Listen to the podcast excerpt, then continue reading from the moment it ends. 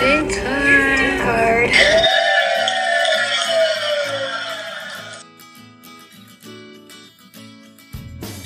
Hey y'all, welcome to J.K. Pod. I'm Jenna. And I'm Danica. And I would just like for Victoria to speak for me on my behalf this episode. Well, I can do whatever I want.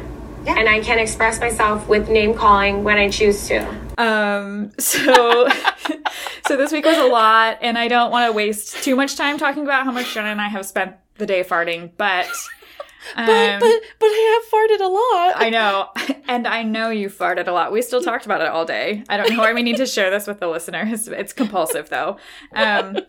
So just to do some quick housekeeping things, tomorrow's my 29th birthday, so say happy birthday back. Happy birthday. Thank you.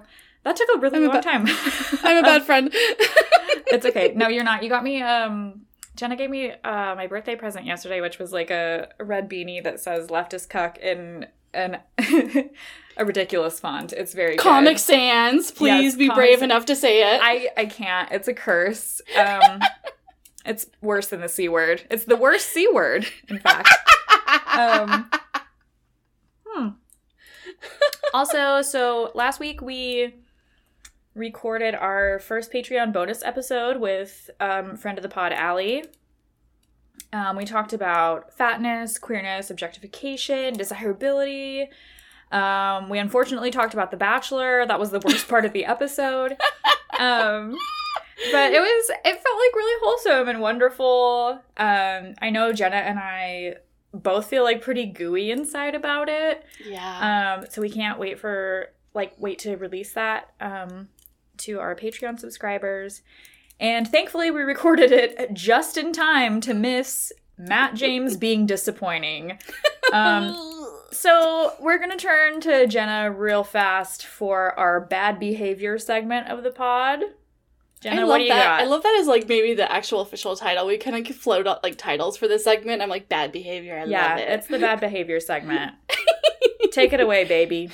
Well, yes. Matt James being disappointing. This week, a video came out of him with a bunch of bros golfing. Tyler Cameron's there, of course. Because he doesn't have a life, and they were golfing or whatever, and then, like, this fucking total fucking weirdo in a white jumpsuit. I don't know what he's trying to do. I mean, he literally looks like he's on the television show Entourage. I cannot with it. That is so unfortunate. It's really unfortunate. I'm not sure. In 2021, to make an Entourage reference, like, you gotta suck. You gotta be the worst. And he proves to be the worst because this gentleman tries to, like, rag, distract Matt from making this, like, last golf shot. I don't know what they're fucking called. Home run? I don't know. You know, we're just not cool enough to play fucking golf during a pandemic, you fucking rich losers. Oh my god. And he rags on Victoria's body and, like, says, like, oh, man, it must have been really hard to make out with her because her body is not good. And all the bros laugh. Matt chuckles, tries to change the subject a little bit, but, like, doesn't stand up for Victoria or anything, or even calls the guy just, like, an asshole, you know? I don't know, like, fucking anything. But then I'm like, wait, I'm watching a video of five dudes in the pandemic golfing without masks on, like, probably, like, smashing beer bottles to their head, and I'm like, What am I fucking expecting? Smells like the Trump video to me. This is locker room talk if I've ever seen it. Yes. And in fact, I didn't see it because I refused to participate in any of this, but, like, naturally, like, heard about it. The discourse is everywhere. Yeah. But discourse is everywhere. Okay. So, like, as a person who both identifies as and very much dislikes Victoria, this says more about me than it does about her.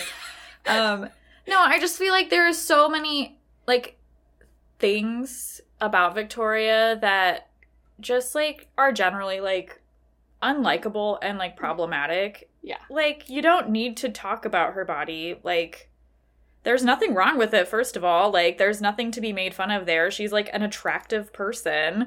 Yeah. But, like, they're, like, She says, like, she misspeaks a word in a funny way, like, 2 times an episode. She doesn't make any fucking sense. She fell down the stairs. That's just comedy. Like, hello. Like, that's been comedy since, like, I don't know, we were born. Yeah. Like that's Home Alone, the movie, was just accidents and people laughing about, like, people, like, having their heads burnt off or something. Oh, my God. I just rewatched Home Alone 2 during Christmas time. It was so fucking hilarious. Just seeing this guy get his, like, his hands burned by touching the hot doorknob. I, like, pissed my pants. Yeah. Like, that's what comedy is. That is fucking comedy. And you know what? We do it's not comedy because we're just mean. We're mean, too. Okay, we're mean, too. Okay, I get this. But, like, let's have nuance, right? You know, like, what the fuck? But, like, the thing is, clearly, guys like this, that is the first thing that they say and think and do. Like, that's his natural thing. Like, I did a lot of stand-up comedy in my previous life, and... Mm-hmm. I mean, just men like this are fucking all over. And they're the ones that get bumped to the bottom of the open mic list because the host is like, he's going to walk 10 people from this room, you know, when he opens his mouth. And that's like what it was. And here's the thing. Matt, Tyler, all these men should have said something. If you see something, say something. Or whatever the fucking 9/11 thing is.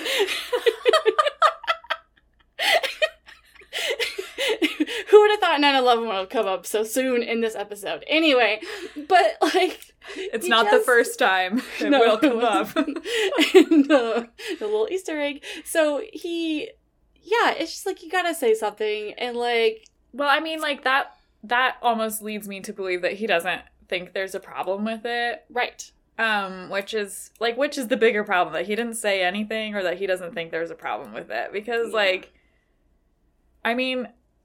I am not saying there has never been a situation where I, like, my way out of something. Of course, yeah. But also, like, out of all of these people, like, he's in a position to be like, hey, stop that. Don't post that. Like, that's going to ruin some contracts for me. And he didn't even fucking do that. Like, well, and you know what he did instead? Block anyone who commented to, like, ask him to speak on this. Yeah. Tell me if I'm wrong here, but this sounds really fucking familiar. It does, doesn't it? Yeah. It turns out when Matt does something that's kind of a big blunder in the public specter, he just kind of blocks people who ask for accountability. And here's the thing: there are people who are harsh too. You know, I'm not gonna say everyone's like, "Hello, dear sir, please talk to me about this." You know, but like he also, I like know we for always fact, do. Yeah, I know for a fact that like some nice people have left nice things and have also been blocked. You know, and it's just like it's just a weird response. And then like just like an hour or two ago, the loser in question who said all the shit made a fucking like vlog where he like triple downs it and is like horrible. And I'm like, wow, you really are associating with these types of people. This guy, he's like, he works for like, he like the fucking Barstool types. It's like Barstool podcast types or whatever. So, you know, you're in a bad situation when that's who you are. That's the company you keep, huh? I would be so embarrassed to be friends with a Barstool person. Are you fucking kidding me? Mm-hmm. It's gross. It's not cool. Yeah, and I mean, I guess maybe this is what accountability looks like. You get to hear all of the things, but you can just avoid it. And then we'll forget about it next week. But I think he's going to run out of luck with that pretty soon because Donald Trump doesn't have Twitter anymore. So we don't have a whole lot to distract us anymore. I think that's why I've been so manic lately. Like, I don't have anything to, like, cling on to for security. So I'm just like, who fucked up today? Who fucked up? I'll look at it. I have time. I genuinely have time. I've seen so many fucking J.K. Rowling tweets this week, and I didn't even know that she existed, like, in the last 4 years up until this point. We're watching all of you now because we don't have anything else. You know who's, like, on a new, like, I love Harry Potter binge right now? Who?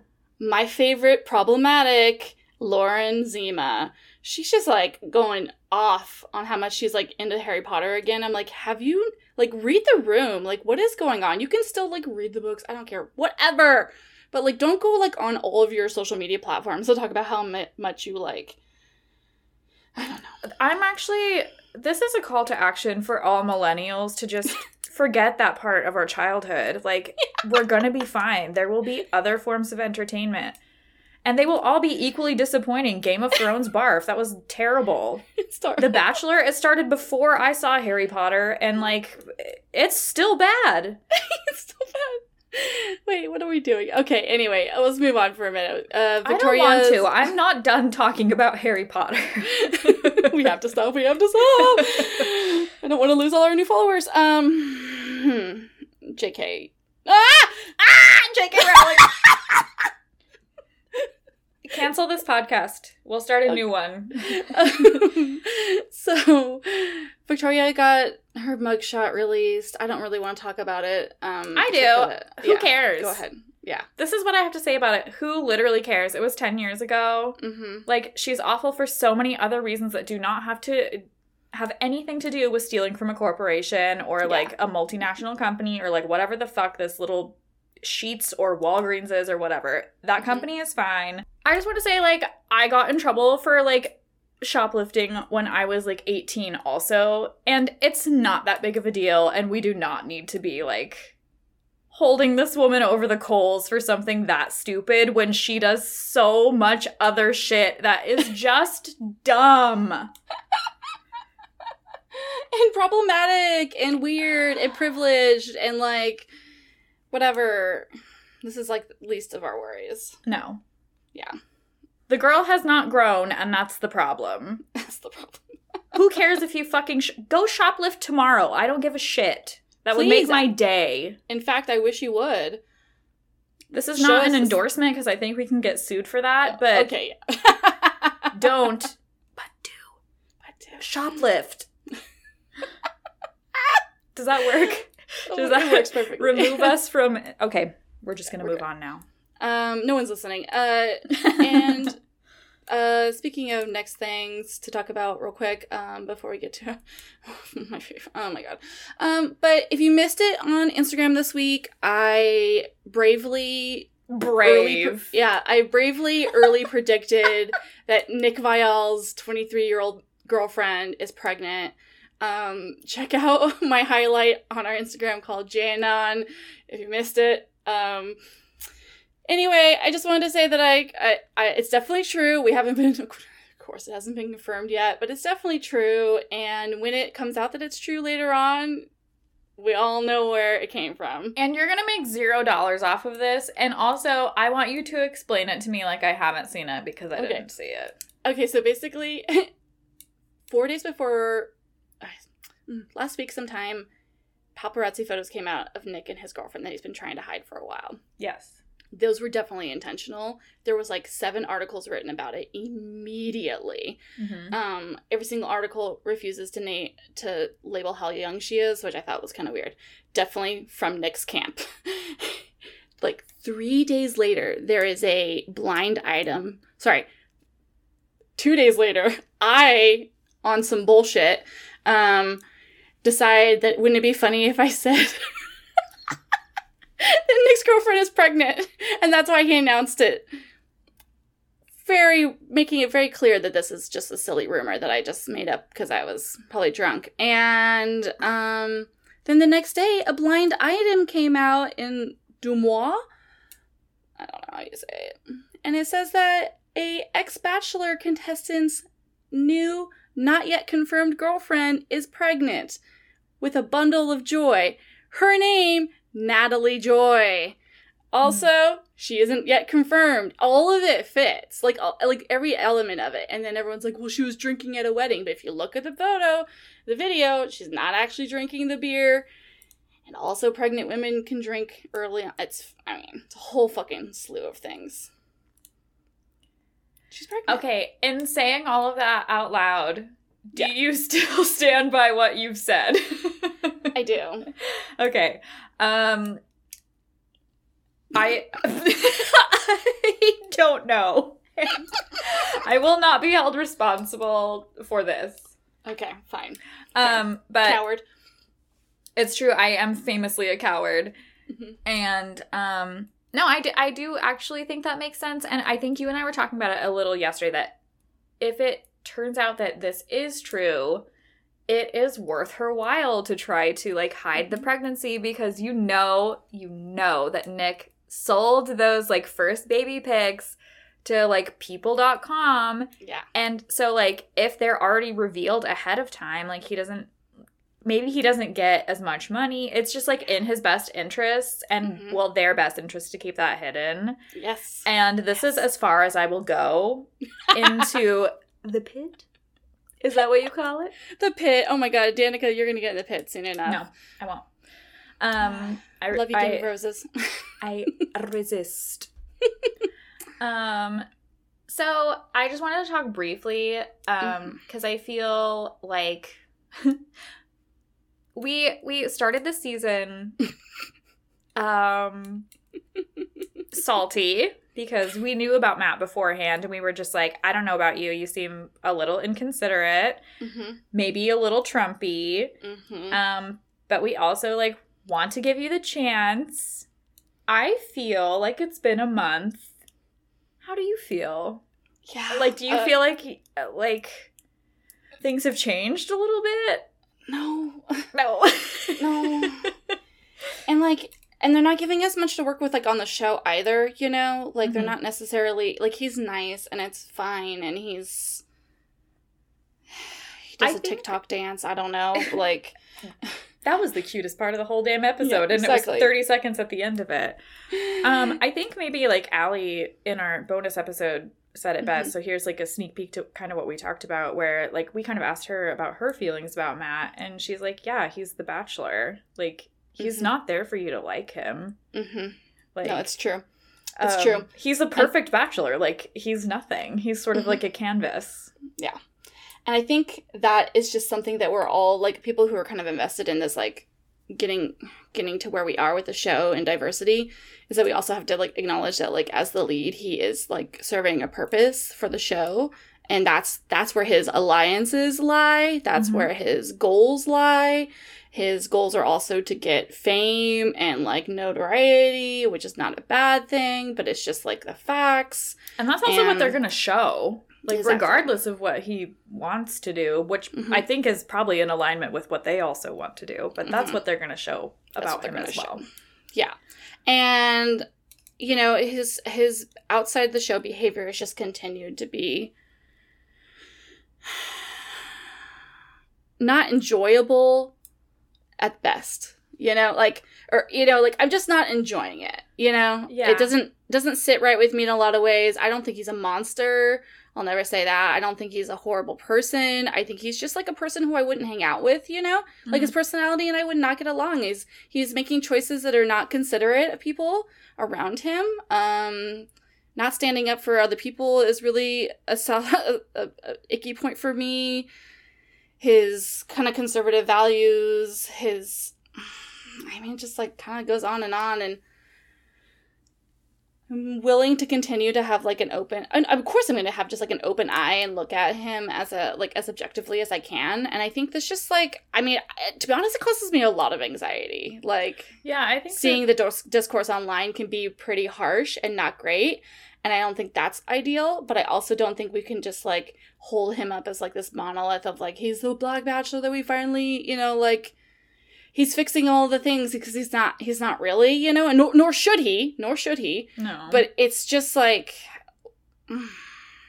I feel like we should have the same expectations for him that we had with everybody else, with, like, a modicum of just, like, a knowledge that he is going through something different than yes. every other Bachelor in recent memory, or yes. also ever has gone ever. Through.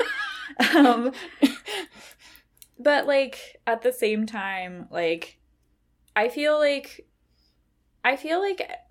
almost everybody in Bachelor Nation that I follow is sort of just, like, literally, like, a problematic fave. Like, yeah, they probably share the same values as me. They don't always express them in the same way that I do. Mm-hmm. But I yes. feel like a lot of the people that I've kept following over the last, like, 7 years or something mm-hmm. have shown a willingness to be like, oh, shit, like, I didn't understand that's the way I came across. Like, mm-hmm. I didn't know that this would affect anybody in this way. I wasn't thinking about this. I'm going to try to do that in the future. And I don't see that happening with him. Yeah. You know what I mean? Like, yeah. Like, the Caitlyn Bristows of the world do a lot of shit that, like, is just mm-hmm. like, damn girl, like, I wish you wouldn't have done that. But, like, I feel like when she gets those kinds of messages, she's like, you know what? Yeah, that was kind of fucked up. Or will at least listen to you and be like, agree to disagree or something. Mm-hmm. Instead of just, like, avoiding or skirting accountability. Yeah. And then, like, you kind of signed up for this at mm-hmm. some level, you know, like, you're the lead. We are scrutinizing you. And we scrutinized everyone. We scrutinized Peter to filth. Oh, man. Like, you and know, he's like, never recovered. He just moved to New York alone just to get away from us, I think. It's so true. And so, you know, you just kind of like, I think when he blocked a lot of accounts in June when the COVID party happened, it like hit me right then and there. I was like, oh, okay. This is what we are dealing with. Like, this is the kind of accountability that we are going to see. And I wanted to, like, give it time and everything. And I'm not, like, closing the case on it. Like, oh, this is how he is forever. But it was just like, oh, man, that doesn't make me feel good, yeah. You know? It comes as no surprise that he's still doing these kinds of things. And, I mean, like, as much credit as we give him for, like, not being a part of this process before, like, not mm-hmm. having experience in The Bachelor at all, mm-hmm. he's mm-hmm. not, like, flying in, like, completely unaware of what's going mm-hmm. on. Like, he mm-hmm. has Tyler. Like, yeah. he still has production and everybody else. He had yeah. Hannah. Like, he has people in his corner that were literally, like, leads or very close to leads. Yeah. And he's been in the system for a minute. I'm not going to go into it, but I did finally listen to the podcast from his former roommate. Oh, it doesn't paint a great picture. I mean, this is just one woman's account, you know? But, you know, he was pretty inconsiderate as well to his woman roommate and made her feel unsafe and disrespected multiple times. And didn't have any accountability. She tried to say to him, like, hey, this makes me uncomfortable. And according to her, he said, I don't care that you are uncomfortable. So it's just like, oof. It's like one of those things where I feel like you can hold space for, like, you know, the whole, like, three truths theory. Yes, like, he has his yes. perspective, she has hers, and somewhere in the middle, there's, mm-hmm. like, something that makes sense to everybody. Yes. But, I mean, like, as a person who's lived with a lot of men, like, mm-hmm. just, like, a lot of male roommates, a lot of male partners, like, this tracks, like, mm-hmm. and, like, it would be nice if you were able to, like, call them out for something and them either acknowledge and change their... But it sounds pretty in line with how he still kind of is. Yeah. And that's, like, pretty unfortunate. I think we saw, like, glimpses of that, sort of, in this episode. So I'm really excited to dive into it. Okay. Once again, we have talked about the before the episode for longer than we'll talk about the episode. I don't think that'll be true, but let's... We'll see it. Okay, 6-hour podcast. Let's go. Let's do it. We are on one this week, y'all. Like, we both looked at each other. You was like, do you feel a little bit better this week? I was like, I do. Let's get messy. Yeah, I think we were in, like, a slump for 2 weeks. Yeah. I'm excited to... I feel my lisp coming back a little bit, so I'm excited for it to, you know... I also need to go to the dentist again. Apparently, my teeth are further apart than they were before. Ah. Rude. Happy lisp. Fucking rude. All right, let's start this podcast. Okay. Episode starts. Matt mm-hmm. is sitting outside moping Sarah's departure. So he's saying, like, we talked about a lot of stuff I hadn't shared with anybody. What if there are going to be more women that don't want to be a part of my journey? He has completely forgotten that he has literally an entire upper division college class full of women who are enthusiastically destroying each other emotionally just to maybe get near that dick. Like, okay, sir. But go on with your Sarah feelings. The women are also still discussing Sarah's departure. Mm-hmm. MJ says something to the effect of, like, you're telling me that, like, the first time things get hard, you're gonna pack your bag. And then Victoria's, like, when you look at her, I feel like she's not listening ever. Like, she just has stars in her eyes and she's like, yeah. The trash took itself out. Like, she's just been thinking this whole time of, like, something horrible a sassy thing she's gonna say. Yeah. Yes. Oh my god. Are you okay? No, I'm just, I'm burping because she does that to me. She gives me gas. Burping because of trauma is real, okay? So Katie has had, like, enough. Like, I'm sure it's really annoying. She's just saying, like, can you stop? Like, she's gone. There's no point to keep talking about her and saying negative things. And Victoria's just like, no, I won't stop, Katie. I'll keep doing whatever the fuck I want. And it's just like, okay, your energy is mismatched. I don't know. Like, draw again. This is not the energy Katie was putting out, but okay. And you're like, okay, this is what an episode we're going to get. And then they fucking hard cut. Yes. To a date that we have no resolution whatsoever. What's been happening? All of a sudden, it's like hard cut, and we go to a date that like no one knows a single thing about. It wasn't covered in any way. They didn't say the names last week. No, we don't know. It is the nighttime of this date. They are in dresses. I'm like, what were they wearing earlier in the day? I guess we'll fucking absolutely never know. And somehow we look at the people and we figure out who's actually on this date. Because again, last week they didn't even give us the names of the people who would be on this group date. Actually, the group date was, the theme was highway robbery, and they just stole the first part and left us with nighttime portion, I guess. It's a shame Victoria wasn't on it. Oh, anyway. Oh, so sad.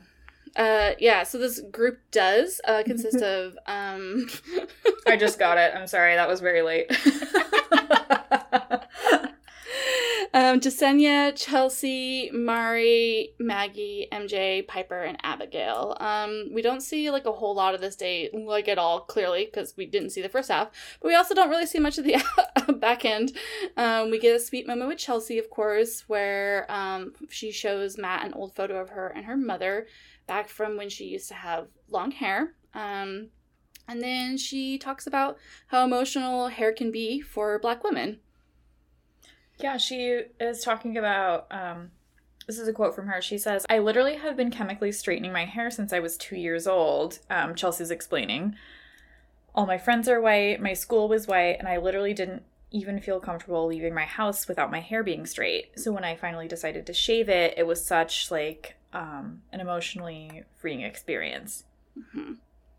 And I think we've seen, like, a similar sentiment in the show, like, to an extent. Mm-hmm. Like, most of the Black women, especially the ones that end up being in leadership positions is not the right word. What am I thinking mm-hmm. of? Like, to become the lead. As or leads or people who are popular in the franchise. Right. Have gotten negative reactions if they choose to wear, like, braids mm-hmm. or, like, their hair naturally. Like, I think... We saw a little bit of it this season. I think Tayshia had, like, box braids for a little bit. Yeah. And there was, like, a commenter on one of her posts that was like, oh, I just, like, liked you more when you had, like, straight hair or whatever. And I think you commented on it being like, don't tell her how to wear her hair. Like, please do not. It was really upsetting. Yeah. And so that's great. Like, thank you, Chelsea, for, like... Yeah. Yeah. I'm sure that was, like... I feel like Bachelor keeps, like, testing the waters with what they'll, like, allow people to talk about, you know? Mm-hmm, like, mm-hmm. we keep getting, like, a new perspective added, and then they, like, do, like, their, like, little research thing to see if that's, like, can we talk about that? And so we had two of them this episode, and it's, like, Blackness, is that okay to talk about? Like, the Black experience? Do people like this? And then they're like, what about whores? Later on. Can we talk about that? No! Can we talk about that? I don't know. I mean, you can if you do it right, but you're not gonna. So. Nobody's gonna do it right. Mm-hmm. And this sort of begins Matt's saga that I don't think we've noticed this before. So I think it's been a thing for a while, but we mm-hmm. all collectively noticed last night Matt's, like, official season catchphrase, which is, I can't imagine. You know, previously to have had shown up, show up, let's do it. Let's do Ari, the damn thing. Yeah, let's do the damn thing. Thank you. Ari has said, I love that. You know what? These are so powerful. These are really powerful. But Matt, he breaks the mold with, I can't imagine. Like, in parentheses, and I won't. Like, it's just, it seems so disinterested. You know what I mean? Like, it is. It's like a baseline attempt to, like, try to do empathy, but you, like, miss the mark. Mm-hmm. Especially if that's literally all you say every time. Oh, yeah. So Matt goes on with his, like, I can't imagine, which is apparently sexy to some people. That's fine. I'm singing it to the tune of I Can Only Imagine, which only evangelicals will get. And I can't. You know, it's like half the nation also is just like, yes, yes, king. So, like, naturally, Chelsea, since she's the only person who had a conversation with him, gets the group date rose this evening. And, like, I just really want her to know from the entirety of the gay community. I feel confident speaking for the gay community. Mm-hmm. And also for the United States and the world that you can do better than that. This is not necessary. You'll be fine. She's going to do amazing on Bachelor in Paradise. Oh, I love this for her. Yeah, I do indeed. Can we get her together with, like, Wills or... Me. Yeah, it's a good idea. So back at the Hotel of Horror... Back to... Hotel Whore. Back to Hotel Whore. One whore to another whore. Victoria... drags Katie into another room, and Katie clearly just painted her nails, so she's, like, sitting there, like, barely touching anything with her clawed hands. It's beautiful. And Victoria tries to demand an apology before anyone even, like, she sits down. This is, like, Victoria's MO. She's done this. Yeah. She did this with Marilyn also. Like, she's like, can I talk to you? Sits down and is like, listen, you're a bitch. And, like... okay, I don't know. Like, literally today, she was like, I just really don't like the way you shut me down during group conversation, and I feel like you've done that on multiple occasions. I would just really like an apology. And I'll be Katie, and I'll be okay. Right. Well, you're not going to get an apology. You told me to stop when I wasn't done expressing myself. Expressing yourself and name-calling are two different things. Well, I can do whatever I want, and I can express myself with name-calling when I choose to. If that's how you want to express yourself, and you want to be toxic and rude, go for it. Yeah, and if you want to express yourself with your dildo and think... Oh, God. My notes got fucked up, so I ruined the moment. But you get the vibe. Like, it's just... Vibe? Oh shit, you get the vibe. But this is me and Jenna talking, and in fact not Katie and Victoria talking. I am obviously the Victoria in this situation, but yeah, Victoria is just like, oh, well, aren't you embarrassed that you brought a vibrator? Which is so funny because yesterday I kept calling it a dildo also, and I was like, God, I need to correct myself. That was a vibrator. And like, yeah. Victoria also doesn't know the difference, so like, truly, I'm Queen Bee, and I... need to do some therapy for my birthday tomorrow. Please. Okay, shut up, bitch. You're nasty. You're nasty and toxic. So basically the point is that Victoria is totally allowed to be a bitch, but no one is allowed to call her out for it. Yes, exactly. And, I mean, that makes sense to me, though. That's, like, a wonderful compromise. I think everyone can totally get behind how fair and, like... That is what Bernie wanted for us. Mm-hmm. Mm-hmm. We gotta protect the First Amendment, which is my right to be a fucking cunt all the time. I mean, it is the... Okay, I sometimes I don't know where we are as a podcast, as human beings. We're in Portland, Oregon. Okay. Ground yourself. Put your feet on the floor. Did you get the dizzies? Yeah, I did. I was like, ooh. Yeah, no, the First Amendment protects my right to be a fucking cunt. And the government can't persecute me. And neither can any of you, because this is my interpretation. Okay? I'm just expressing myself. I'm just espresso myself. This is a perfect transition to the rose ceremony, which is also cuckoo. And I did not say rose ceremony right. No, you didn't, and I love Rose it. Rose ceremonial. Okay. Let's go. Take me there, Jenna. Of course, Serena P., Rachel, and Chelsea already have roses, I guess. I don't remember any of that. And Matt shares pleasantries with, like, a bunch of the women, and then eventually, unfortunately, sits down with Queen Victoria, whose cocktail dresses are somehow, like, getting more and more, like, gaudy in a way that's, like, giving me... flashbacks to the late, early 2000s. I don't know. Like, how do you get more wild than the first dress? I don't know. It's this one. It's kind of, yeah, you're kind of like, you maybe think that the pink one was like a producer poll, but like, no, that she brought these dresses and these are her choices. She wanted to have romantic moments with Matt, but it ain't gonna happen. Because instead she just sits on the chair and she's just like crying a bunch. And she's like, I'm used to like knowing if a guy is like interested in me, you know? So it's like scary. And I'm like, okay, whatever. I can't. I'm like, breaking news. This is the first time we've ever been happy to see Chris Harrison come Truly. Back. I clapped, I think. I was like, yes, sir. Yes. Come in. What a weird thing to, like, admit that we do sometimes. But he interrupts what I'm sure would have been a truly nauseating moment between the two of them. And he brings Matt out to the limo exit area. Some of the women inside, like, have binoculars and shit. And they're, like, speculating that Sarah might come back. But honestly, that's too simple a move. And The Bachelor is really going hard in the paint with this new horrific formula that's just like, I figured out how to breed mental illness in one house. Like, it's, you know, night. They like use the COVID vaccine and just like put mental illness in there where it's nuts. I'm saying this as a mentally ill person. Like, everything that's going on in this house in this moment is just like insecurity, deep-seated fears about like your own self-worth and everything. And Bachelor figured it out with this one, like, mid-season, after, like, 4 weeks, just add more people into it. It's not cool. No. So, instead of Sarah coming back, which was only mildly awful to imagine, we get 5 new women in the house.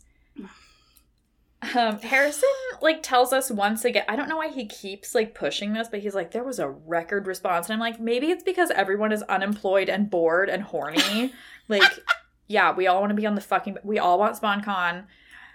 The government isn't doing anything, so I have to try out for The Bachelor. And also, this is a bullshit excuse. Here's the thing. Tell us, don't show us. You could tell us every fucking day till the cows go home that you had a record number of women for this season. That's great. That's amazing. I believe you. You don't need to show me by putting 40 women on. Like, you can just tell me he's very coveted and then have a show. And so I don't believe it for 1 second. This is not the reason. They're doing it to create toxic drama. It's true. And it works! Babe, he's not coveted, though. He's coveted.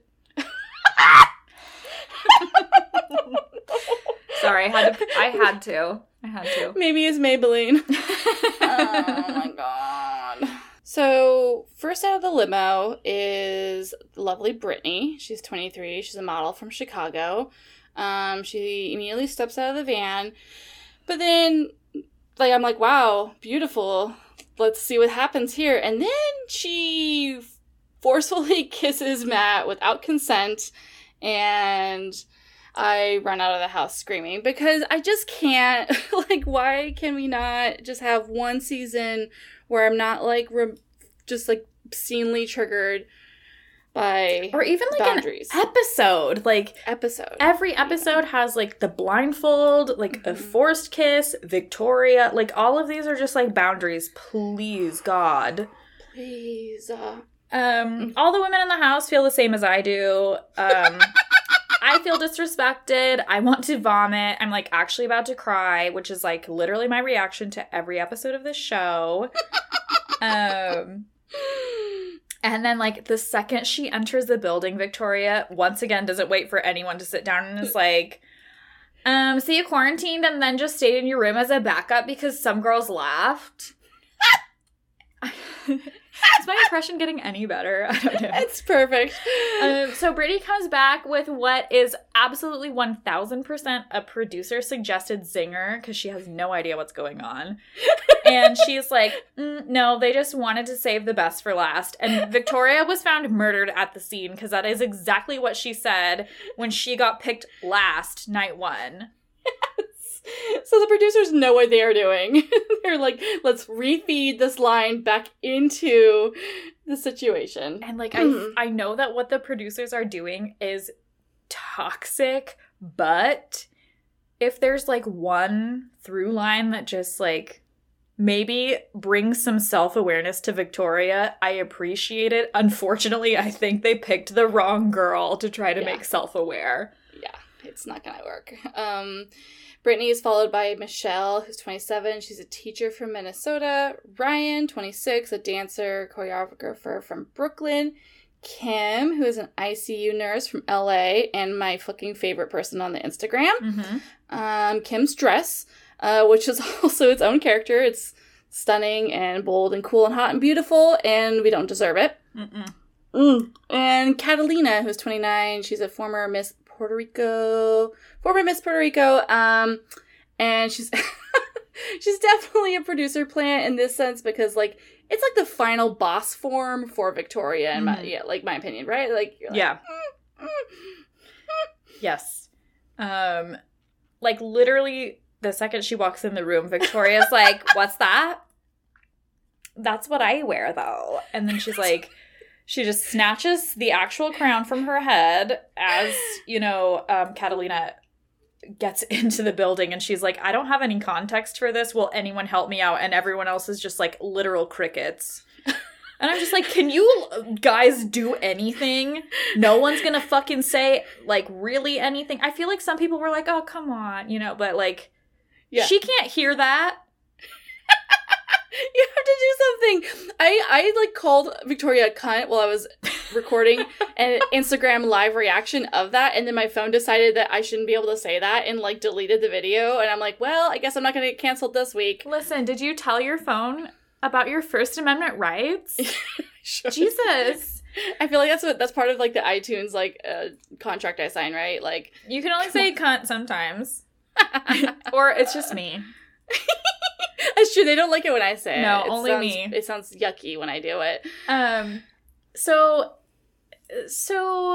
yeah, Matt comes in. He's like, there's 100% chance there will be hostility. There's 100% chance there's going to be drama. I'm in trouble. And then off camera, I heard, "I'm not going to do anything about it."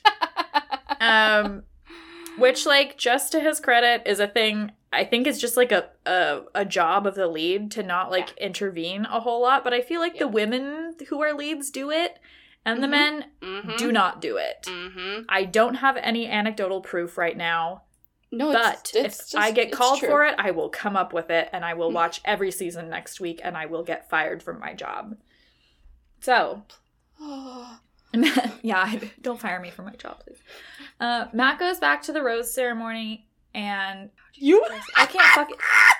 So Matt goes back to the rose ceremony. Oh my god, I did it! Okay, well, now it has to fucking stand. Matt goes back to the rose ceremony. Victoria steals him away very quickly, so they can. No, I can't. So Matt starts the rose ceremony, and Victoria, well, he wants to start it, and Victoria steals him away very quickly. So you fucked it up, too. It's a hard sentence. So Anna, who has been, let's call it, like, with, like, what Victoria says, like, not spiraling, since the new women appeared, Anna recognizes Brittany. Because they're both from Chicago, you know, like a huge fucking city. So naturally, you would know someone from your fucking hometown. Like, what the fuck? That means nothing. So she and her permanent stink face express that Brittany is sketchy and she's not here for Matt. And then, like, outside, just as Victoria is telling Matt that she believes they would be a good match, to which he responds, "Agreed," which is where I stopped trusting him permanently. He cannot gain my trust back. I don't give a fuck. Ruined for me. Brittany walks in and asks to steal him away. And then, like, we don't really see a whole lot of his conversations with the new women, which is tragic because I need to see more of Kim's dress. and being. I feel that I love her, and instead we see a whole lot of women sort of just spiraling about the unexpected arrival of the new women. We get a lot of jealousy, like just projecting toxicity. And again, this is what my brain looks like inside. I didn't like seeing it last night. Yeah, it's really rude. Very rude. Yeah. Very rude. But, you know, the show must go on, and Matt gives out roses, even though he doesn't know half the women's names. MJ, Piper, Bree, Maggie, Michelle, Mari, Ryan, Kit, Serena C, Abigail, Kate, Victoria, Lauren, Brittany, Jasenia, Anna, and Catalina are sticking around, in addition to the women who already got roses, and Kayla, Callie, and Kim. Wow, like the Kardashians, they all get sent home. Wow. Which is sad because I really did like all three of those women. Literally, like, genuinely. They were Callie, we never Kaylee. God damn it. We never get to see her very much. She's so pretty. I like her Instagram. And Kayla is stunning and amazing. She does really great advocacy work for the food banks and for food stamps. Go check out her profile. It's really, really nice. Mm-hmm. You know what's also really nice? No, I don't want to talk about this. You know, just like one of those real nice down to earth guys, Ben Higgins. He comes in to give advice and to be tall, because apparently him and Matt are 10 feet tall, and Chris Harrison is famously the size of a 5-year-old. Yeah, nothing. True or false? I don't know if you'll know this reference or not. Ben Higgins looks a little bit like Larry the Cucumber. No. But also Matt James does too. Mm. So they just have some evangelical VeggieTales things. Situation going on. Oh boy. Real homies from Vacation Bible School will know. But yeah, they of course they bring in the old guard to make sure that ABC is constantly promoting their sponsored, sanctioned podcast. So Ben Higgins is there. He also has a book coming out, so apparently we need to know this. I thought about texting him since I actually do have Ben Higgins' phone number. If you don't know that story, text me later. But I didn't message him because I thought it would be stalkerish. Gross. I don't, we don't remember what he said at all. They were just tall together. Maybe they linked legs and saw how many times they could wrap them around each other. That's what I'm choosing to remember. It felt like if I'm going to fake the conversation, it's like, dude, just like listen to your heart. Just like trust the process. And it's like, Ben, you did that and you are not marrying the person that you picked at the end. So I think what Ben was saying is pick someone 7 years younger than you. Ooh. And maybe it'll all work out. I wish Ben the most happiness, actually. I think he's a generally decent person who is just trying to do the right thing and struggling sometimes, but at least open to listening. Yes. I'll give 100%. Him that. Yeah, he listens to his heart. Mm-hmm. Oh, God. He listens to your farts and his heart.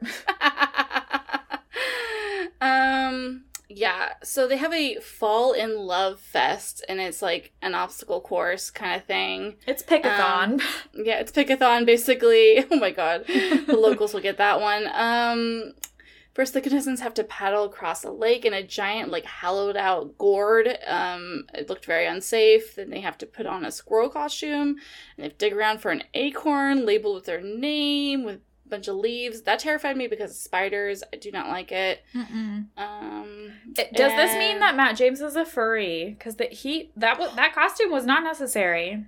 Oh, I feel like we just got to talk about it. Okay, put it out in the universe. Yeah, just let us know. No kink shame for us. And then at that point they race this finish line, and Maggie is stuck in a pumpkin in the water still, and that's where she still is today.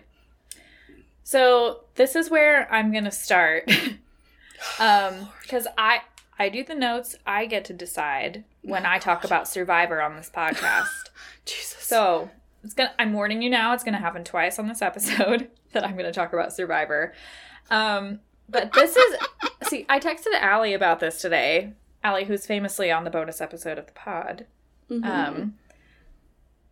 And we are both Survivor fans. We started watching it during quarantine this year. And, like, if you're looking for something to do, like, and are still just, like, stuck in quarantine bad headspace, Survivor is fucking fun to watch. And there are literally 35 seasons of it all on Hulu. So, like, just go ham. It's fun. Love that. So this is my very brief Survivor Bachelor fanfic crossover. It's called Survivor 41:: So everyone at this point wants to take Victoria, who plays a Johnny Fairplay role, to the end because they know they can beat her at the end. Oh. They blindside Sarah from the last episode, who's like an Aussie type, very good at the game, like naturally charismatic, just like good at all the like little things that, you know, you can do to get alone time. Mm-hmm. And then to the point where she sends herself home or they blindside her into going home. Mm-hmm. The episode then brings in 5 contestants from Second Chance Island, and then things really start to heat up from there. And this is the point where I stop talking about Survivor, and I have already masturbated and, you know, like, stopped being horny about this entire situation. And now we can move on until the next time I talk about Survivor. Okay, yeah, let's go. Let's move on. Fuck. Whatever. That was brilliant. That was brilliant. You were...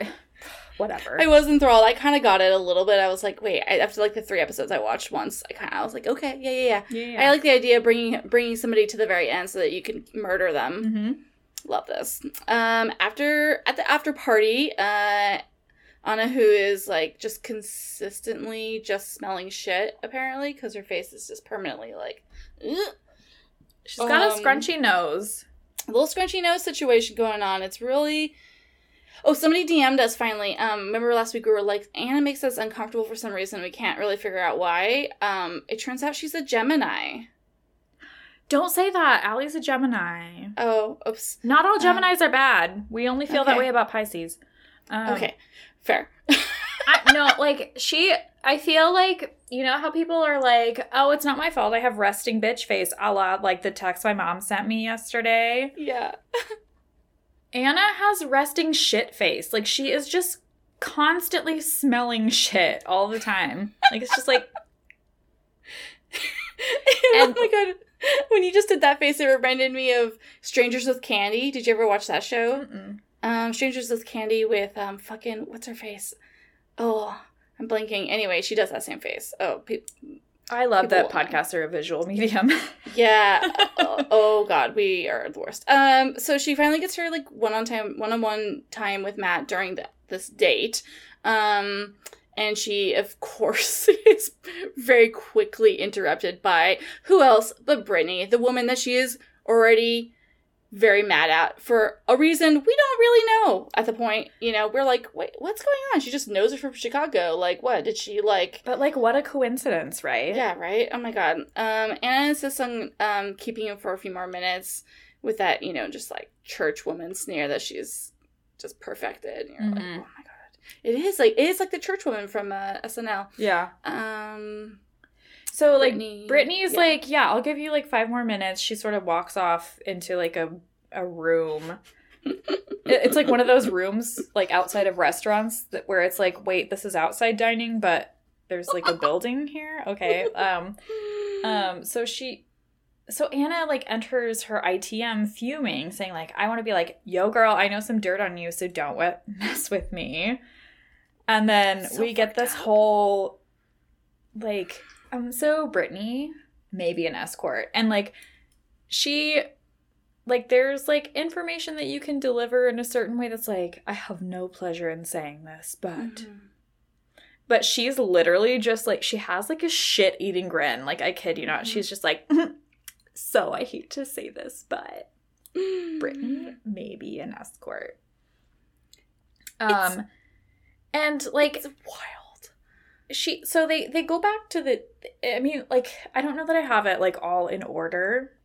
But she goes back and forth, like, it goes back and forth between, you know, like, Matt talking to people and, like, Anna talking to people about what's going on with Brittany. And there's a point where she's talking to Victoria. And I'm like, you're talking to Victoria on purpose. Yeah. Because... yeah. That's a choice. Like... Victoria is going to validate and be there for whatever the fuck you have to say. It doesn't matter who it's about. It doesn't, as long as it's not about her, she's going to support you. And I feel a very, very specific way about like what Anna is trying to do, because I feel like she's been setting this up, or it's been set up for a while. Mm-hmm. Well, yeah, because it's not just that she randomly kind of tells Victoria and then eventually other women. Like, she has. Like, she, like, a couple seconds ago, she said, yo, girl, I have dirt on you, so you better not mess with me. Like, it's a literal threat to, like, reveal something.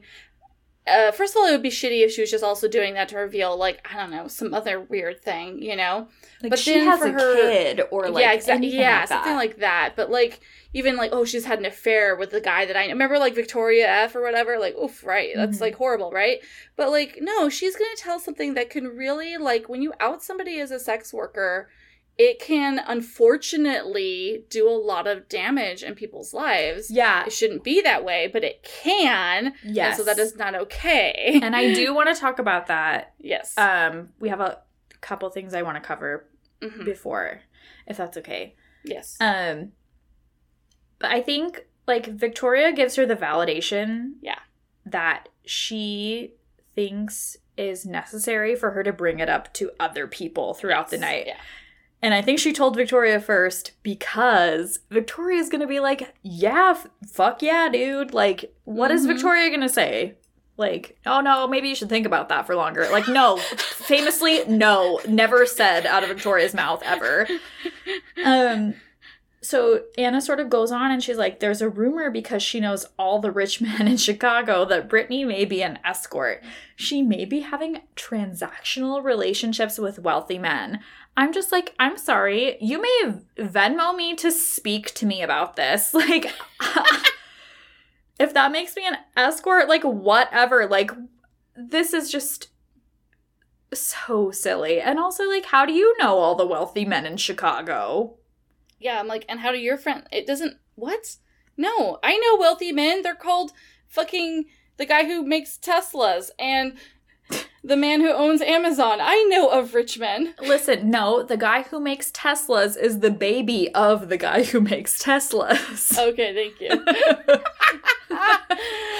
But, like, just to wrap up this date, which is nightmarish for me, Bree ends up getting the rose because she does the thing where she's like, hey, I like you. And he's like, wow, that's the first time I've ever heard that. Because everyone else is just full of shit.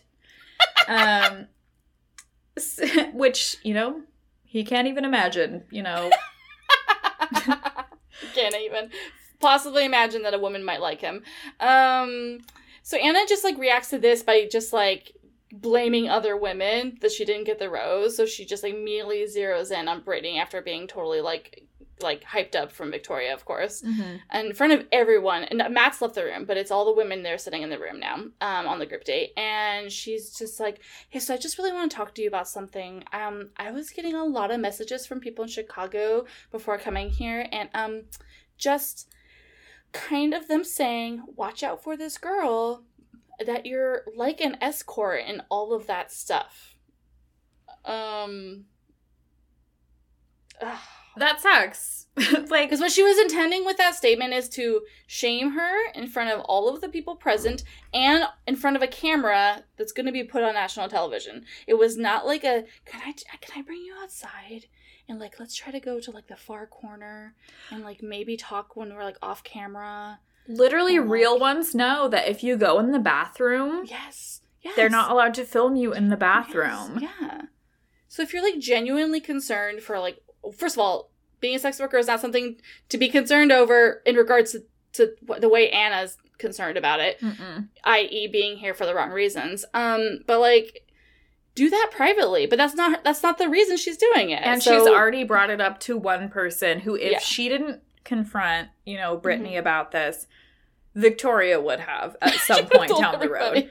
Like, she just told the most toxic person in the house, like, the biggest quote-unquote, like, secret or whatever. Mm-hmm. And then was just like, so I'm coming here to have the moral high ground that I've heard some shit about you. Mm-hmm. And I just want to, like, put it out there. I want to, like, clear the air. And it's just, like, Brittany, who does not know who the fuck this person is. Yeah. At all. And she's like, okay, I am not an escort. I don't love that you've said this to other people. And then Anna stops and is like, oh, I think, you know, that's an awful thing to say about someone, and I want to apologize. And I'm just like... There are already, like, 50 things wrong with your apology anyway, because it took her, like, 3 seconds of talking for you to be like, oh, yeah, actually, apologies. And also, like, you like, in your apology, you admit that you feel that it's shameful to be a sex worker or, like, accuse someone of being a sex worker. Like, your apology isn't even coming from the right place. No. No, it is like she's embarrassed or something. It's mm-hmm. like, okay. And then so she definitely thinks there's something wrong with it, and that it couldn't be used as like some way to take advantage of the situation in this like situation mm-hmm. with Matt and the show. I think in regards to Anna, what it comes down to is she's felt very insecure from the beginning. Yes, of course. So. Like, if you're viewing this whole thing as a game, which, like, ultimately, honestly, it kind of is, mm-hmm. She thought it was upsetting that, like, she was starting to feel sort of, like, leveled out, and 5 other women came in, and she didn't know if she was going to be able to stick around in, like, this game or whatever. Mm-hmm. So, like, when they did the rose ceremony... Like, she was obviously happy to stay around. And she's, like, wondering how she can get, like, a leg up and stay in again. And that's the one thing she can do is just trying to, like... She's trying to make her seem like she's untrustworthy. Yeah. Oof, I hate that! Mm-hmm. Fuck! Brittany is like, I'm not an escort. She remains very calm, even though she's obviously really upset. Making a conclusion about me before you even know me, that's... Shitty. And I just feel like everyone's against me right now. And because also no one's saying anything. All the other women are just sitting there kind of like stunned. And I'm not really ultimately like. I don't know if they didn't say anything or if we're just not seeing anything. Oh, true. They might have actually said some things. Yeah. Oof. And then Victoria drinks some champagne looking like a total bitch. And so here's the part where we want to talk about sex work a little bit. Here's the part where I want to talk about Survivor a little bit. So if you'll allow me, I mean, like, this is a little bit of, like, a way to work around it, but it's something I also saw on Survivor, and, like, mm-hmm. I was trying to, like, you know, like, parse out my feelings about how I felt about it, but it reminded me of something I saw on Survivor when it was, like, Gen X versus Millennials. Mm. And it's, like, it's a similar plot line, I feel like, in all reality shows. Like, you put in, like, a word of, you know, something, like a rumor or something mm-hmm. that will, like, breed distrust among, like, fellow contestants. And it will eventually get them kicked off so you can go a little bit further. And so it's more apparent in this, like, season of Survivor. So, basically, on Survivor, Gen X versus Millennials, when they were in tribal council, one of the players outed a contestant who is literally my favorite person, the person they outed, as trans. And they framed it in a way that was like, you can't trust this person because they didn't tell you that they were trans. But I know this about them because they told me. And... So, like, Zeke, the trans person, like, his family and his friends knew about this already. And he had been, like, trans for a while. Mm-hmm. But, like, he had moved cities, you know, he had been living as a trans man for so long that he hadn't, you know, like, told his, like, colleagues in this certain city that he was trans. Because it wasn't, like, he's living his life as, like, he just, like, passes as a dude. You know, you wouldn't question otherwise. Yeah. And so, like, but it was used as a way to, like, make other people feel, like, untrustworthy toward him. Wow. And I felt that it was, like, a similar circumstance here. Mm-hmm. Like, yes. Mm-hmm. Like, I told you first, so therefore you shouldn't trust this person, regardless of whether it's true or not. And it automatically puts her, Brittany, in a defensive position. Mm-hmm. And that's what she felt. She said, I feel like I'm in a situation where everyone's looking at me differently. Yeah. Yeah. And so, like, regardless of whether or not what they're saying is true, mm-hmm.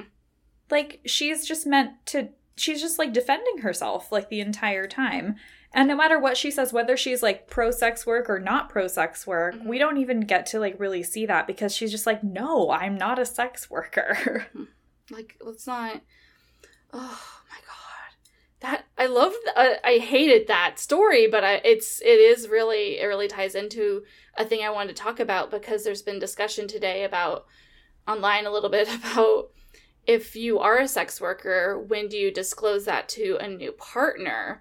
And some people have said that you have to do that, like, right away, you know, or that, like, it's, you know, the comparison is that, like, if somebody's a virgin and you don't tell them early enough into the dating thing, that's, like, misleading the person. And it's like, okay, those are not comparable things because outing yourself as a sex worker or outing yourself as trans to people can lead to, like, violence and mm-hmm. death, and those are the worst, you know, cases. And the lesser but still horrible things is that your life can be ruined. You can lose your job. You can be, you know, exiled from your community. Your family could leave you. Like, you can lose so much if you come out about these really highly stigmatized things. And you, yes, at some point, it would be great if you get a trustful relationship with somebody where you feel like you can come out to them about these things in your life. That is the ideal situation. But you should absolutely not be expected to do that night one. No, and I think especially too, like, who okay, so far on the show, we don't know what Victoria does for a living. Right. She's labeled as queen on the show. Am I supposed to believe that she's a fucking queen? I don't fucking think so, honey. And, like, secondly, like, yeah, the whole thing with, like, I mean, like, using the Survivor example, like, someone outing mm-hmm. Zeke as trans, like, how do they know that their family knows about mm-hmm. that? Like, it mm-hmm. was so fortunate that, like, Zeke's family was already supportive and, like, already on board and knew, but they did have to go explain that to the people that didn't know about that about them. Mm-hmm. in their career, yeah, you know, like, when they got back home and they mentioned that they had to leave, like, a specific, like, comedy group that they were a part of because they were, like, horrible. It's still, like, a form of outing even if you're out. Like, it is. That's 100%. Not her information to share, like, period. No. Yeah, just period. And so, like, one of the things I was going to say, too, is just, like, if we're talking about the example you were talking about before, where, like, mm-hmm. we were, like, wondering, like, why Maddie didn't share that she was a virgin mm-hmm. earlier in the episode. Mm-hmm. And, like, the people that are comparing those two things. We had, like, a follower talk to us earlier today that, like, made it very clear to me that, like, that's a choice she made. Mm-hmm. And, yeah, like, that should be shared with a partner when you feel comfortable. Yeah. And as, like, well. Like, yeah. Yeah. And, I mean, if you're a sex worker, that is, like, Maddie's virginity involved somebody else on a personal level they were both here to solve. Mm-hmm. Or, like, both trying to figure out, right? Mm-hmm. Whereas, like, if this person were a sex worker, mm-hmm. they do not need to share right away that they are a sex worker if they don't want to. Mm-hmm. And, like, when I met you, were you like, share with me your job now? No, that's fucking ridiculous. You would have never talked to me if I told you I did SEO for a living. That's fucking stupid. Yeah, you should be ashamed and... I am! And ostracized from your community. But it's like, it just is, yeah. And you, yes. Like, again, yeah, hopefully you get to a stage where you can feel comfortable and you share that with people. But, like, until you know that... You don't have to reveal that right away. Yeah, until you know that you are going to be trusted in a trusting situation and you're going to be safe, then you do not need to reveal that. Unless you want to, I mean, it's like, that's the person's choice, but it's not like it needs to be expected of you, you know, because unfortunately, again, it's really highly stigmatized and you could get and killed. Like sometimes like, illegal. It's like illegal. It's not protected. Yeah. Like your parents could disown you. Like there are so many things that could go wrong, but also like, even if you just want to like not share that on television, like who, like, it is not Anna's responsibility to, like, air this. And she's not even airing it to Matt. It's not even, like, she's actually concerned about Matt. She's just trying to, like, feed into this, like, weird, like, McCarthyian thing about just, like, hating the 5 women that were a part of this, like, you know, shitty thing that Bachelor did. Yeah, exactly. It's so... I want to kind of, like... wrap up a little bit.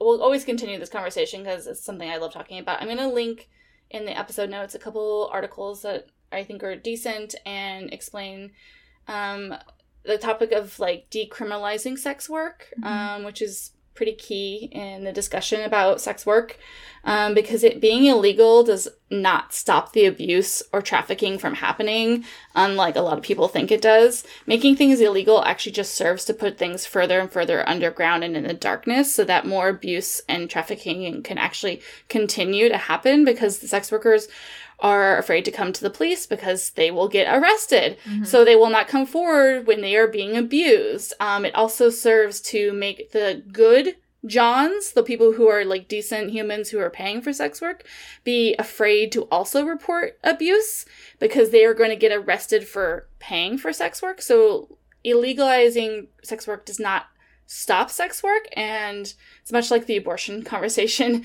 Making it illegal does not stop it. It just makes it actually more harmful. So I'll link that article. And then there's another article I want to link about the SESTA-FOSTA bill that passed a couple years ago that's really made a lot of sex work even harder to do as well because it makes websites have to... makes like Instagram responsible for trafficking, so they put really intense regulations on their accounts to like make it so that they are not responsible for somebody getting hurt, and that's how we get people getting banned.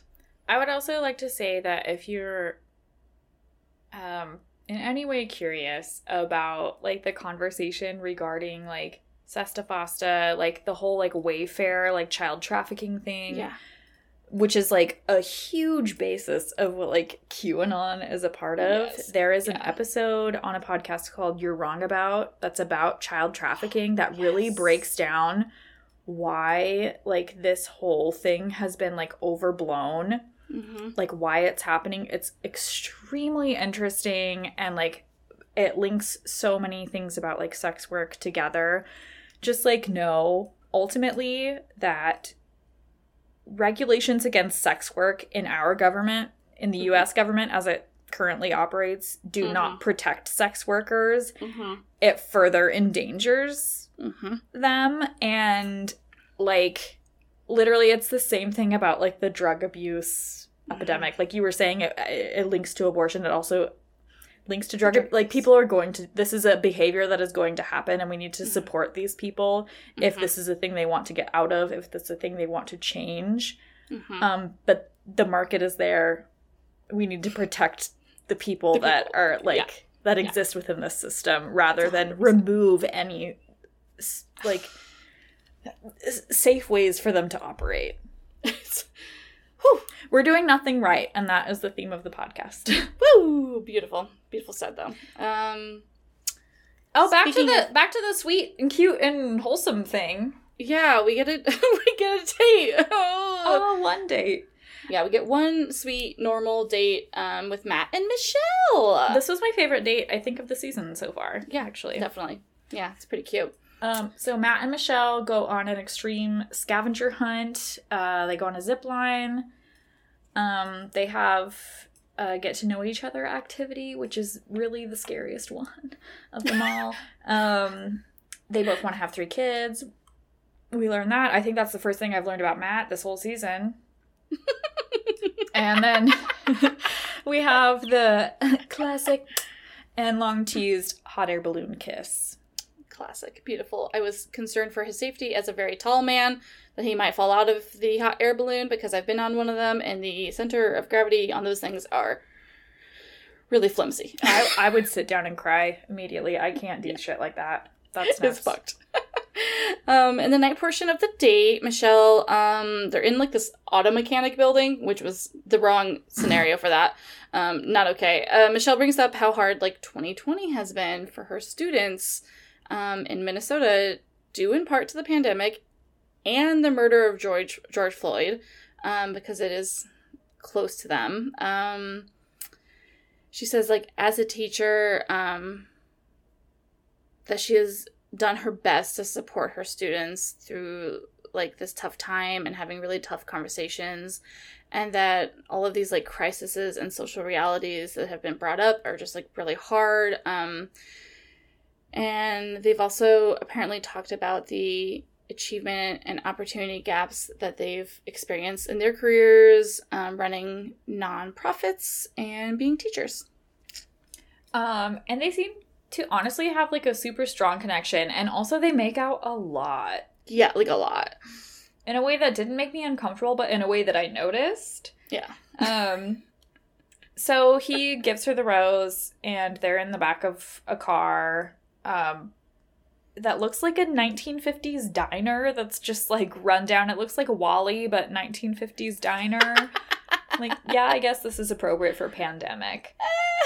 And then I think we get what is supposed to be, like, the hot, sexy, cool, fun scene of the show, which is just girl fight date. But unfortunately, none of the new girls are there, so, like, what the fuck is the point? Victoria's not there, and none of the new girls are there, so, like, why? Why are we here? So, yeah, we get to just watch the OG crew, according to whoever the fuck said that on this episode, try to rip each other's extensions out.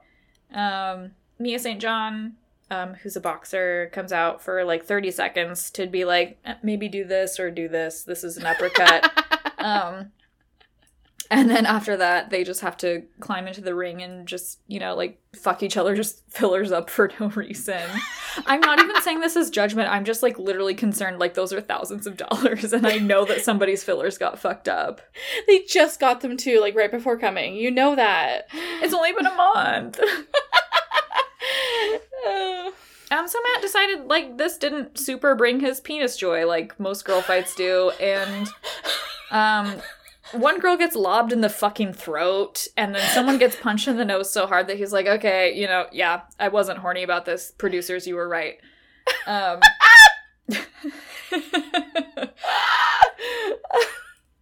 I was enjoying the hell out of it. I was masturbating furiously in the corner. I asked you to stop over and over again, and you just were like, earmuffs. I can't hear you. So, like, Rachel and Piper get some one-on-one time with him. And then we sort of, it's just going back to the holding pen thing. Like, the fight with Victoria and Katie has started, like, the whole crux of the episode. Yeah. And then it's just, you know, we have the whole, I mean, Victoria's saying over and over, like, hooker, whore, prostitute shit. Oh, my God. And then we get the Anna bullshit, you know, on top of it. And so this is just sort of a continuation of that conversation. And the holding pen, the women on the date are just taking time to, like, bash the new contestants. Because, again, there's no new contestants on this, you know, particular date. And that was genius on the producer's part. For this reason alone. Like, I know you said earlier, like, oh, it's weird that the new ones aren't on this date. Like, oh, no, this is the reason, is to give the OG crew space to just, like, get trashed and talk shit. Yeah, and actually, now that you're saying that, they separated Victoria and Katie. Yeah. So Katie is still on the shit-talking crew, but without Victoria and without any of the new people. So Victoria, the voice of reason, is here just being like, come on, Come on now.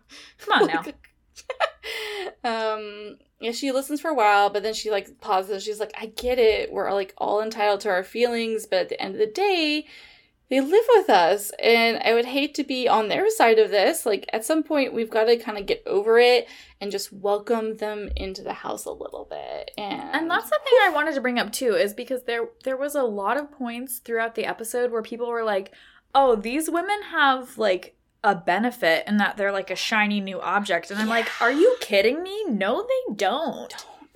They have 3 weeks of, like, backlog to fill up. And I get, like, all these conversations are, like, superficial and everyone's feeling insecure. But this is a tool of the show to make people think that, like, the proletariat are the problem instead of... I'm not going to get into Marxist shit. I promised I would stop. But, like... like you leftist cuck. Leftist cuck. But, yeah. Like, these women aren't the problem.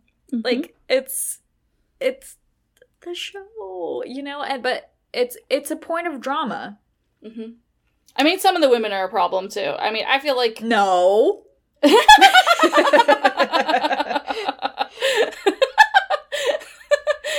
No. I disagree. Oh, my God. I mean, yeah. Last week, after the Sarah stuff, like, MJ and... Serena both made, like, Instagram story apologies talking about how they felt bad, and they said, like, you know, I was kind of not in my best place. The show does a weird shit to you. I didn't know about her dying dad, etc., etc. And, like, yeah, they're purposefully not given information because it doesn't help the, you know, like, it doesn't help the show for them to have all the information. Yeah. But this is, like, a pretty clear case, and again, this is solely also not completely on these women's shoulders, is that the producers brought this in to specifically create more insecurities. Mm-hmm. And they're going to team up together and talk shit about the ones that are different or making them insecure, you know, and it just is so obvious, and it's sad, but it sucks, and... Yeah. Yeah, but, like, everybody in this room is like, Katie, you're being a buzzkill. And, like, it's hard being a rational person in a sea of Danicas. Like, I get it. I know. So, like, Casey Musgraves, Katie, decides to inform Matt about all of the drama, which, like, immediately last night I was like, Katie...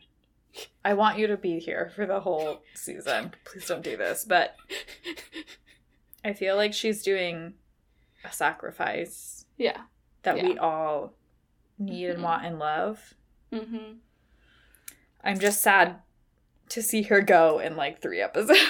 Yeah, because this role usually never lasts well. You know, you looked over at me, you were like, Jenna, how do you feel about this? I was like, okay, well, she's doing it for the right reasons for the first time in forever. Mm-hmm. Because she's just, like, not just going to the lead for, like, petty stuff. She's going to the lead for, like, pretty... Fix this. You know, yeah, fix this. And she says there's some really bad rumors starting about the new girls, and that literally could ruin their lives. And I'm not even exaggerating. She gently suggests that Matt addresses the bullying the next day when, like, everyone's together, maybe at a cocktail party. And the Bachelor agrees, saying he'll never stand for this kind of behavior. That didn't age well. That didn't age well at all. No. He's like, who's spreading these rumors and why? He says something about, like, bullying their way to my heart is not the way to do it. That's why he sent me home the first week. Because that's all I can do. Oh, man. So it just really is almost as if something's, like, it's all connected. Because that did not age well at all. No. It didn't even age well, like, from beginning to end of episode. Like, yeah, exactly. God. But, Katie, thank you for doing the hard work of being, like, a good person in It's gotta be lonely. I mean, like, I know we didn't see, like, a whole lot. Like, I know, like, we joke around a lot about, like, me being Victoria because, like, sometimes I'm just like, yeah, you're a fucking bitch on this podcast. But, like, generally speaking, like, when I'm interacting with people, I'm like, oh, that's, like, not nice. Or, like, you know, like, I'm not here for that kind of shit normally. But it's not a pleasant spot to be in, like, when you're in a room full of people and you're the only person disagreeing. Yeah. Or being vocal about it, at least. Yeah. And taking that chance to, like, speak up and risk being sent home. Right. And I am not saying that Katie is the only person. Again, I think that there's a storyline there that we're going to see a little bit more of. And, like, I'm sure there were other people, I hope, saying something that just, like, weren't shown. But it just didn't, like, fit the narrative in, like, a neat way. I actually do have slight inside knowledge that some of the other women were vocal privately, you know. Or actually there was cameras on them, but that they, who knows? You know who knows how editing goes. I have sources, and Katie was not the only one who was saying this is fucked up, especially regarding the sex worker discourse. Sure. So, and I think we're going to see more of it next week. They kind of left that on, like, a weird cliffhanger, and so we're going to hate some more stuff next week, folks. Yeah, stay tuned. Come back. In the meantime, we're going to do some housekeeping. This is the first chore I've done all week. So... Sorry, Andrew. If you're still here and with us, as we mentioned earlier in the podcast, we recorded our first bonus episode for our Patreon subscribers. It's available for $5. So even if you just want to hear this one and don't want to subscribe to another one, that's the cost. You can make that choice for yourself. It will only hurt my feelings, and my feelings aren't worth very much. So... We also had our first Zoom Live this last Saturday, which I did not know how that was going to go. Yeah, and it was a little nerve-wracking going, like, how are we gonna... And so we're still trying to figure it out, but I think by the end of it, we, like, got a little groove going on, and, like, we had, like, a solid group of people that, you know, would, like, chime in. It wasn't just us talking, like, other people chimed in. I thought it was really fun, and I really enjoyed how that... panned out. So for those of you who were there, thank you so much. Please, we loved you. I'm sorry that you didn't want to look at my ass or Jenna's breasts, but we had somebody who was in New Zealand watching. It was amazing. Yeah, there were two people in two very different time zones from us, and I was like, why would you wake up at 1 a.m. to do this? It was amazing. We love you. It was really fun. And like you said, yeah, we got to have people, like, chime in and, like, talk to us. And it was really great. And so that's for our top tier Patreon if you are interested in doing that. And we're going to do it again next month. Probably similar vibes. And then just from the future, you know, take suggestions from people if you want us to play games or talk about anything specific. Sometimes not even The Bachelor. Like, fuck, we have a lot to say about a lot of other things. Yeah. I have so much material about my farts. And Jenna's farts. So we also ordered our stickers for this season of The Bachelor. Those should be in a couple of weeks. We'll be sending them out to the Patreon people very soon, but they'll also be up. We'll let you know, I'm sure. Well, by we, I mean Jenna. And whatever's left over after the Patreon thing will be up for grabs. So stay tuned. Thank you so much to Alina for designing them for us. They were way better than anything we were thinking of. Exactly. I'm like, I remember my little drawing I sent to you. I'm like, I think it should look like this, and it was like half GIF, half drawing on my phone. Girl, I didn't even fucking send that. That was the wildest thing I've ever seen. Like a 3-year-old drew it. It's wild. Actually, I feel like one of our memes should be, like, your concept drawing versus what we got. Because oh, no, I'm gonna do that, like, on when we announce what the sticker design is. I'll be like, what we ordered, what we got. Yeah, that was so fucking funny. And then one of the last things. So for next, I promise we're not going to talk about Patreon all the time. We're just getting started. So we just, like, want to let people know what's coming up. You can listen for free all the time. This is going to happen every week. whatever. Like, do not feel like obligated to subscribe if you don't want to. This is just bonus shit. But for next month, we're so excited. Jenna, do you want to say?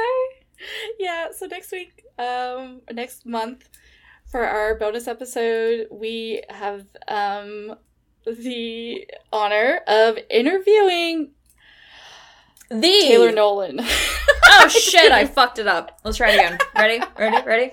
The Taylor Nolan. Oh my god, we're gonna ruin this episode, isn't it? It's gonna be the interview with her. It's gonna be okay. Fuck. Here's the thing. If you don't send us questions to ask her, this is what it's gonna sound like. It's us just, like, trying to talk to this person who we love and adore and, like, idol. Oh, my God. Fuck. So, just for those of you who have made it this far somehow, for the two of you who have made it this far, we have until the end of the month to send her some questions. We have our own, thoughts about what we want to talk about. But if there's anything you guys, like, want us to ask, feel free to send it our way. No guarantees, obviously. But yeah, just like send over your thoughts, or even just like encouraging things. Like, I'm sure she would love to hear that. Or actually, I love that. Ew, just like send them like in her own Instagram inbox and also to us. So yeah, like we're gonna talk to Taylor. We are so excited.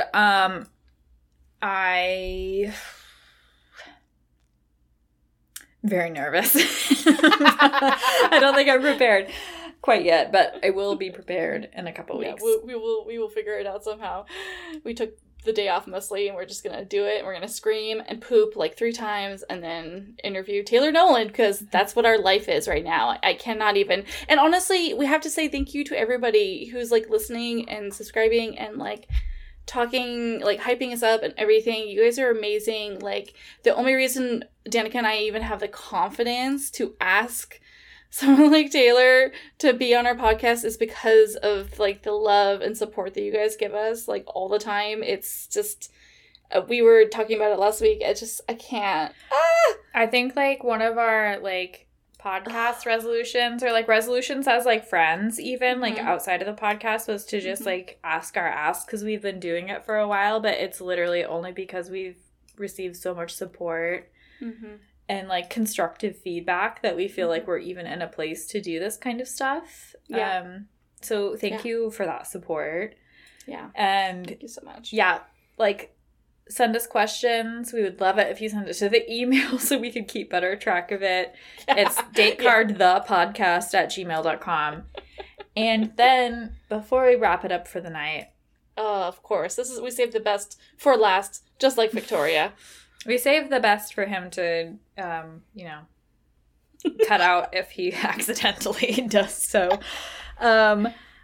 We hired my fiance, hot producer Andrew, to do post-recording work for us. We are so thankful for him. He learned how to do everything like this last week. Yeah. He's like a Virgo like Jenna, so he's already just like typing on Google all the time, like, how do I do this? How do I do this? He's like figuring out ways to improve it. So if we all of a sudden sound better this week, it's his fault. Yes. And I was, like, truly amazed, because I was like, oh, I'll come over and tell him my, like, 5 things I do that are just, like, utter trash, and we'll work together, and it'll be amazing, and I'm, like, super excited for it, right? I have no worries. And then I come to him, and he's like, oh, yeah, I already lined up all the tracks, and I did this, and I did this. I was like, you fucking asshole, making me look bad. No, and I just was there also not paying attention at all. I was supposed to learn from that, and I was like ridiculous. So thank you Andrew, we love you, Andrew. We promise to pay you a living wage for taking out the multiple times per episode that Jenna farts and that I say an unforgivable word that I'm like, is that okay? And everyone's like, no. Thank you, Andrew. We love you, Andrew. And yeah, we're done, everybody. Good night. Hey y'all, it's Jenna. I just wanted to come in post-episode to read off one of our lovely followers' emails. Just as a reminder, we leave a space at the end of every podcast episode where listeners or viewers of The Bachelor can send in audio clips or emails to be read out loud by myself or Danica. And we invite this to all BIPOC, community members, members of other marginalized communities that also include queer communities, fat communities, marginalized religious communities, you name it. As long as you're not a Karen or a Garrett, then you probably are welcome to leave a message. So I'm going to go ahead and read off an email that came in this week. Regarding the video that we talked about in the episode with Matt James golfing with his friends. So here it goes. So my name is Rachel, she, her pronouns. I am a fat queer woman and I study fat phobia in the media. What went down in the Tyler Cameron / Matt James golfing video obviously sucks. Especially when there are so many valid things to critique Victoria on that aren't her body. She is not fat, but being fat does not make you a bad person. I'm glad people are talking about it, but I'd just like to say something to those who think it's not a big deal. Fat phobia hurts us all, and fat liberation will benefit us all. It takes very little effort to just tell your friend, hey man, don't say shit like that. Not everyone is going to have the language to unpack why fat phobia is so detrimental to our mental and physical health, especially for fat folks, and that's okay. Not everyone needs to have TED Talks with their friends, but by saying the smallest things, maybe your friend will think twice before speaking out about others in this way in front of you, and maybe eventually we'll just stop saying stuff altogether. It's really that easy. I also take issue with how Victoria chose to respond. In parentheses, the image of the pageant girl and the fat guy on the couch. Victoria posted a meme that had a dual image of a fat gentleman on the couch and then a series of pageant women above it. So back to the email.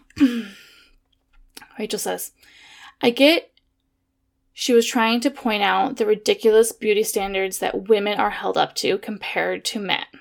But what she did was continue to perpetuate fatphobic bullshit.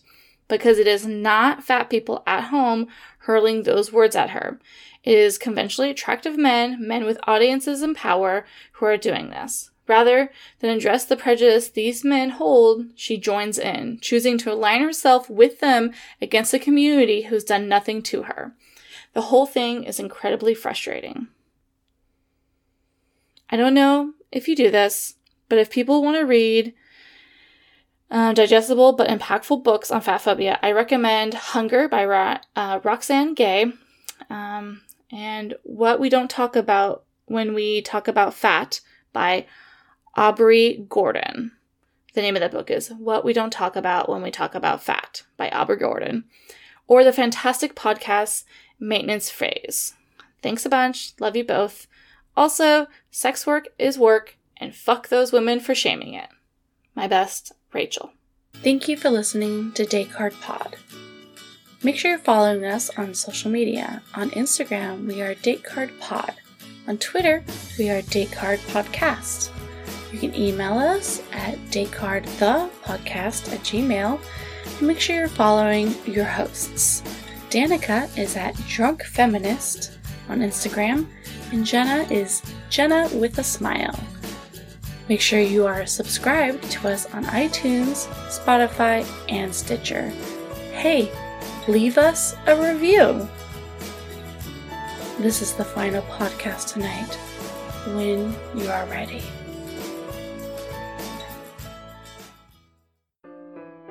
What up, So Below listeners? It's your boy Shane Hosey, and I want to tell you a little bit about my podcast, The Hosey Hustle. Every other week I sit down with a guest and we talk about product and service submissions from you, the listener. Terrible ideas, like cigarettes for dogs. And we'll sit there and we'll talk about how to make them ready for the big scary economy. Basically, we take bad ideas and we make them worse. So why don't you give us a listen? The Hosey Hustle, part of So Below Media. Now get back to the show you were originally listening to. You probably like it a lot. For more podcasts like the one you just listened to, go to SoBelowMedia.com. This is As Above, So Below.